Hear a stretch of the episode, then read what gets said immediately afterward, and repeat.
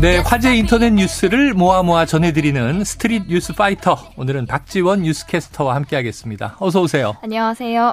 자, 이 막상 내 옆에 누군가 쓰러지면 음. 바로 달려가서 도와주기가 쉽지 않잖아요. 그렇죠. 자, 어떻게 해야 할지 좀 눈앞도 깜깜하고 음. 막 당황하게 되고 음. 그럴 텐데 자, 한 번에 여러 시민이 달려가서 목숨을 구했다면서요. 네, 그렇습니다. 퇴근길 지하철역에서 쓰러진 여성이 주변을 지나던 시민들과 70대 안전요원의 재빠른 응급처치로 목숨을 구했다는 소식이 온라인에 화제가 네. 되고 있습니다. 지난달 14일 오후 6시 45분쯤이었습니다. 서울 지하철 동대문 역사문화공원역 에스컬레이터 앞에서 음. 30대 여성 A씨가 뇌전증으로 쓰러졌습니다. 어. 당시 상황이 담긴 CCTV 영상을 보면 A씨는 에스컬레이터 앞을 걸어가던 중 갑자기 쓰러졌고 네. 이를 목격한 시민 박정, 박훈정 씨는 A씨를 부축한 뒤에 주변 사람들에게 구조를 요청했습니다. 음. 박 씨는 쓰러진 여성을 보고 몸이 먼저 반응을 했다면서 네. 119에 신고해달라고 소리치고 얼른 팔과 다리를 주물러 달라라고 설명했습니다. 음. 이후에 형광 조끼를 입은 안전요원도 심폐소생술에 참여를 합니다. 네. 이 안전요원 근무한 지 2주밖에 안 된 70대 시니어 안전단원 이용관 씨였는데요. 어. 이 씨는 다행히 지난해 3월 아내를 따라서 요양보호사 자격증을 따면서 어. 심폐소생술 교육을 받았었는데 네. 사실 실전은 처음이라서 겁이 났지만 사람을 살려야 한다라는 생각뿐이었다라고 네네. 말했습니다. 뭐 이 외에도 현직 간호사 그리고 다른 시민들도 합류를 해서 A 씨의 응급 처치를 도왔습니다. 음. 다행히 A 씨는 10여 분쯤 만에 의식을 회복을 했고요. 119 구조대 추가 처치를 받아서 병원으로 후송됐습니다. 한편 서울교통공사와 노인인력개발원은 A 씨를 구했던 박씨 그리고 이 씨에게 감사패 수여를 검토하고 있다고 합니다. 음. 누리꾼들은 이를 보고 이런 거 보면 그래도 한국은 아직 살만한 사회다. 생명 살리신 분들 모두 존경합니다. 네. 암울한 뉴스 속에 담비 같은 선행 기사네요의 반응도 있었고요. 예. 한쪽에서는 요즘 함부로 도와주면 큰일 나던데라는 우려의 목소리도 있었습니다. 이런 걱정 때문에 혹시 맞습니다. 도와주다가 또 다른 문제가 생기지 음. 않을까 뭐 이런 고민들을 복잡하게 하다 보면 또 돕기가 어려운데 네. 이 시민의 말씀대로 몸이 먼저 반응했다. 음. 그러니까 본능이 사람이 뭔가 일이 터지면 구하는 게 인지상정이죠. 아이고 얼마 전에 또 불길 속에 그 노인과로 어, 뛰어들었다가 네. 순직하신 성공일 소방사도 생각이 나네요. 너무 존경스러웠습니다. 네, 어쨌든 좋은 일 해야 됩니다. 음. 또 누군가 이제 정말 생명의 위기가 생기면 함께 도와야죠. 네. 다음 이슈로 가보죠. 먹는 얘기네요. 마트에서 파는 삼겹살. 그런데 이게 절반 이상이 비계여서 네. 커뮤니티에 누군가 올렸더니 비슷한 사례가 속출했다는 제보들이 막 모였다면서요. 네. 3월 3일 무슨 날인지 아시나요? 아이고 알죠, 알죠. 삼겹살 데이. 맞습니다. 네. 얼마 전에 삼겹살 데이였잖아요. 한 커뮤니티에서 올라온 글입니다. 음. 서울 역삼동에 사는 주부 박모 씨는 삼겹살 데이를 맞아서 한돈 돼지고기를 넉넉하게 구입을 했습니다. 네. 하지만 고기를 집은 순간 화가 치밀어 올랐다고 예. 합니다.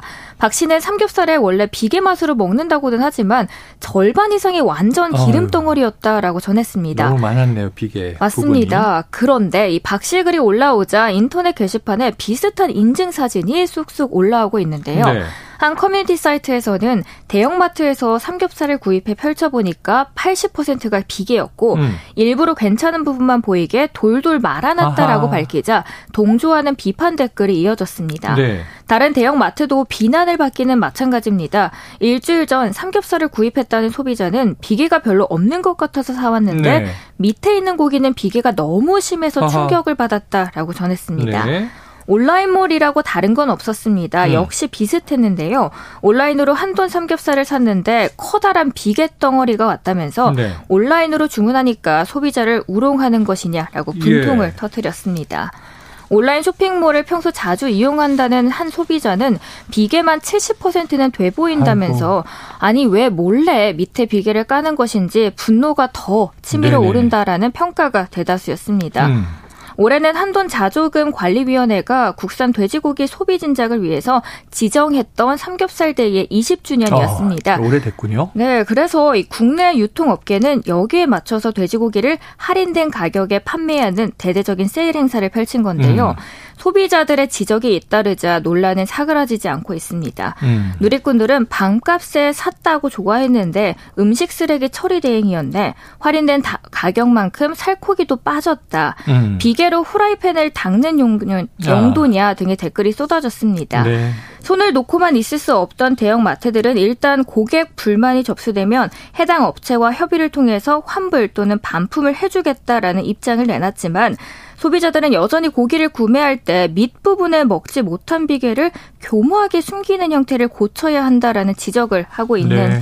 상황입니다. 특히 이런 대기업 계열사 마트들의 경우에는 이 커다란 비계 덩어리를 음. 숨겨서 포장 판매하는 행태에 대해서 단순 실수라는 해명만큼은 이번 기회에 근절해야 한다라는 목소리가 퍼지고 있습니다. 네. 우리 국민들이 삼겹살 얼마나 좋아해요. 딱 보면 자 이게 맛있는 것이다 맛없는 것이다 판단 감별도 음. 잘하시고 입으로 또 다 입맛으로 아는 건데 비계가 이제 웬만큼은 있어야 맛있지만 50%가 비계다, 70%가 비계다, 80%가 비계다 그러면 저라도 화가 나겠어요. 사진을 봤는데 정말 네. 흰 부분만 있더라고요. 네. 그더 나쁜 거는 밖에서 겉에 보니까 빨갛게 고기가 보였는데 속이는 거죠. 집에 가서 뜯어 보니까 안에는 비계를 깔아놨다 그러면 그럼 뭐 이건 팔면서도 뻔히 알고 속여서 판 거죠. 네. 자, 이러지 마시자고요. 우리 선진국입니다. 이 대형마트, 특히 대기업 이제 이러시면 안 됩니다. 다음 이슈입니다. 꿈의 공무원. 자, 노량진에 참 많아요. 그렇죠. 공시생들. 그런데 공무원의 꿈을 이루기 위해 몇 년씩 공부하는 모습을 이제 흔히 볼 수 있는데 그 인원이 점점 점점 줄어든다고요? 음, 네. 31년 만에 국가공무원 9급 채용 시험의 평균 경쟁률이 역대 최저치를 기록했습니다. 음. 사실 9급 공무원 공채 경쟁률은 2011년 93.3대 1까지 치솟았다가 이후에 꾸준히 감소하는 추세를 보이고 있는데요. 네. 그런데 2년 연속 30대 1 아래로 떨어진 것은 이번이 처음이라서 충격을 주고 있습니다. 경쟁률로는 22.8대 1로 지난 1992년 19.3대 1 이후에 31년 만에 최저치인데 네. 숫자로 보면 작년에 비해서 약 4만 3천 명이 넘게 감소를 한 겁니다. 음. 가장 높은 경쟁률을 보인 직렬은 교육 행정이었고요. 지원자 연령대로 보면은 20대 이하가 무려 57.3%로 가장 네. 많았습니다. 인사처는 공채 시험 경쟁률이 이렇게 하락하는 원인으로 고, 고교 선택 과목 폐지 그리고 학령 인구 감소 등을 꼽고 있습니다. 네. 실제로 2010년에서 2012년 평균적으로 14만 7천 명이었던 9급 공채 시험 지원자 수가 고교 선택 과목제 시행 이후에 평균 20만 2천 명까지 증가했습니다. 음.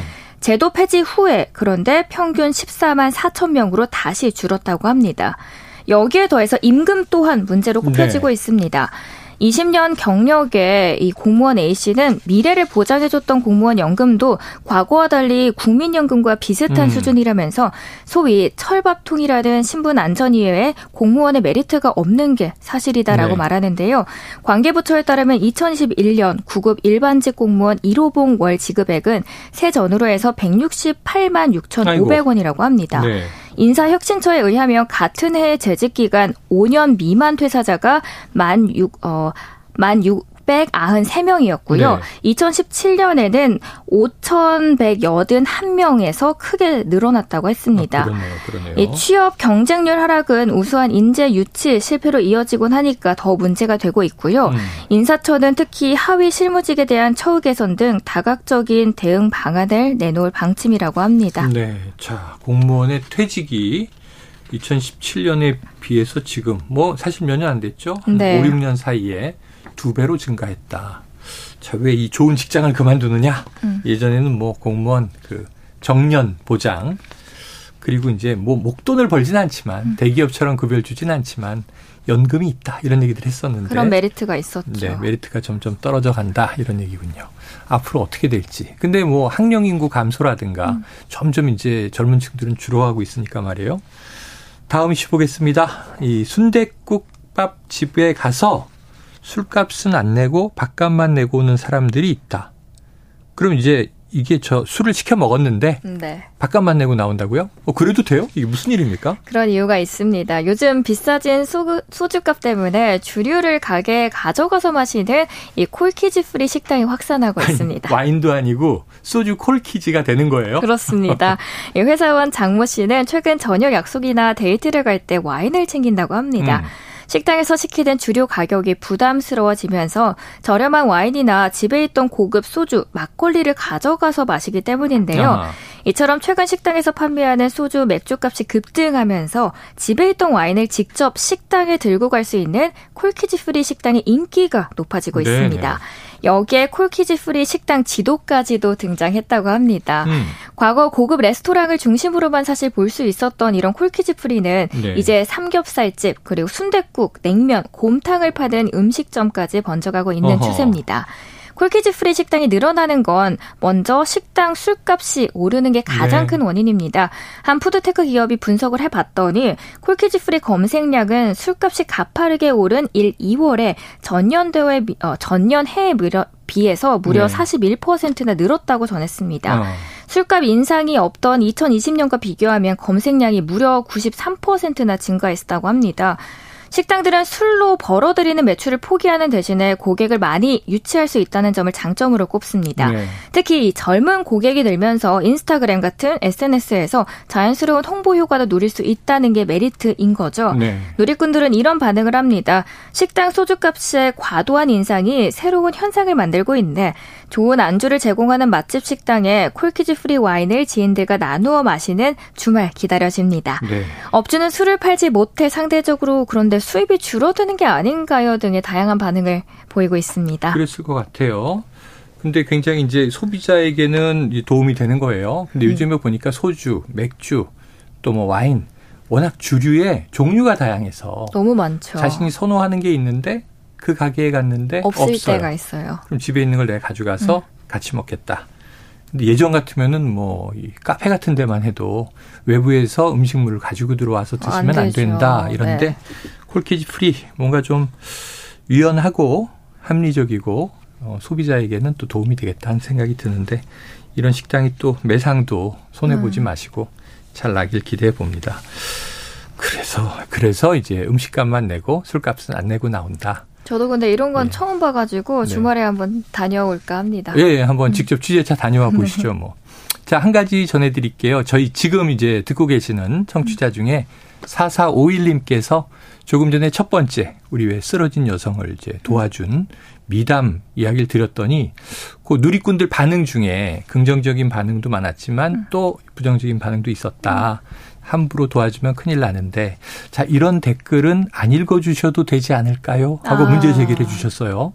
오히려 이제 이런 부정적인 글들은 방송을 통해서 이 우리가 확대 재생산할 필요 없지 않느냐 음. 이런 의견이신 것 같아요.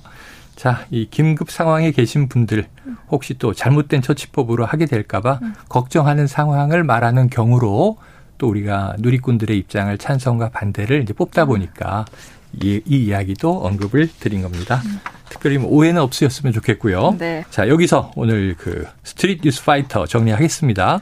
지금까지 박지원 뉴스캐스터와 함께 했습니다. 고맙습니다. 감사했습니다.